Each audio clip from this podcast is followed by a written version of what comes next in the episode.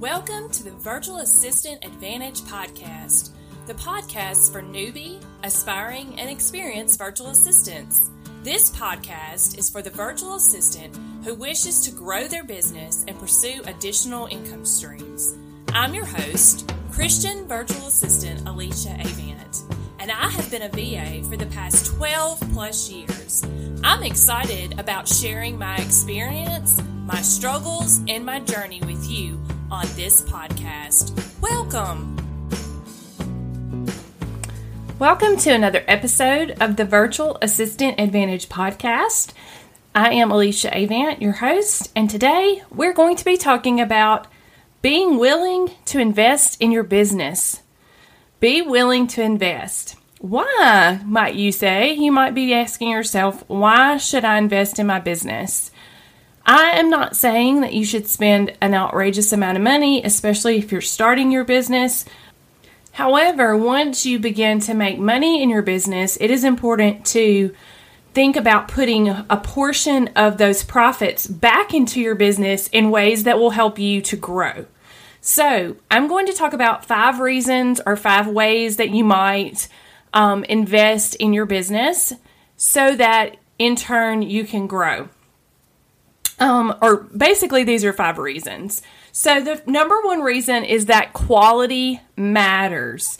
It is important that you have a high quality business, and in order to do that, many times there are things that you have to invest in programs or software or business cards or different things like that along the way that will help you to grow. Maybe it's going to a business conference, and so you invest in the conference. Maybe it's some training or coaching, but investing in those things will help you. And when you are investing, you want to make sure that you're choosing something that is high quality that is going to help you. And number two is investing in yourself helps your business to grow. So if it's something like coaching or a conference, training, those sorts of things will help you to grow and in turn will help your business to grow. You are such a huge part of your business, and so it's important to invest in yourself. And then number three is it's important to invest in the pieces of your business that will make it more professional.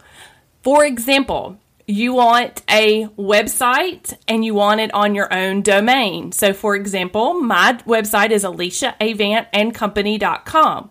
There's no .wordpress.com, .wix.com, .square.com, or whatever. It's on my own domain. It's not owned by someone else, and so it has, therefore, has that professional look and feel. Same with logos, or if you're going to have um, if you're going to create products, the graphics for those products. Same with the if you're going to have pictures that you use, just make sure they look high quality and are professional. Even if you don't hire someone um, to do them, just make sure they're high quality and professional. But you might want to hire someone to do your photos. So those are some areas where you definitely want to invest in things that are going to help you to appear as professional as possible. That is the reason why I said when I was talking about number one and it being quality that you use products and services in your business that have that quality and you're not just trying to piece together different freebies to make it work. So, investing in an email marketing system or investing in website design software or investing in something for your invoicing, all of those are those things help to give that professional look and feel to your business and that creates this quality about your business that helps people to see this is a real business. They they are invested in what they are doing. They are trying to put forth a professional appearance and uh, have professional systems in place. A fourth reason why you would want to invest or be willing to invest is to learn new skills. So the internet is constantly changing. As virtual assistants, we are constantly needing to be learning new things.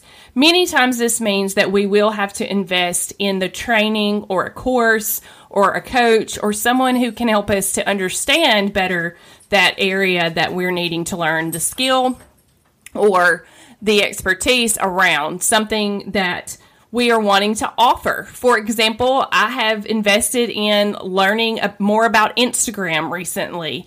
I wanted to not only be able to do well on my on Instagram for myself, but I also have helped clients with Instagram. Last February, I invested in a conference. I have several clients who have podcasts, and I was wanting to start this podcast.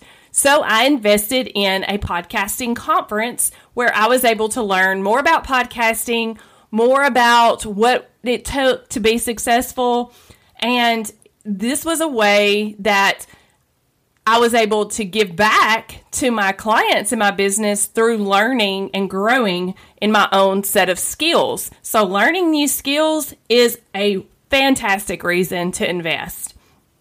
And then, number five is many times you don't know what you don't know. So, when you're starting out, it can kind of feel overwhelming that you're never going to learn all the many things that there is to know about business or all the many things that there is to know about your particular niche or area of expertise. And I have people ask, you know, well, what am I supposed to offer? And what am I supposed, what do I need to learn? Well, you have to start somewhere. It's kind of like that old saying about eating an elephant. You have to, you know, one bite at a time. How do you eat an elephant? One bite at a time. So you can't get overwhelmed and allow it to become this big obstacle in your way, you have to just be willing to invest a little bit along. I do this very, I would say strategically, but not really. I do this very much on the case by case basis. Okay, I want to learn about X, X topic. Um, for example, Instagram. I've been wanting to learn about Instagram this year. The first couple of options that I saw to learn about Instagram were a little bit out of my budget that I had for being able to invest. So I waited um, and till something came along that was a better fit for me. Um, I resonated with the person a little bit better than the original option that I had, as well as the fact that the program was more affordable. The same thing has happened to me with other things, not just training. The same thing has happened to me with programs. Sometimes programs will run specials, or you can find coupon codes, or you can get trials.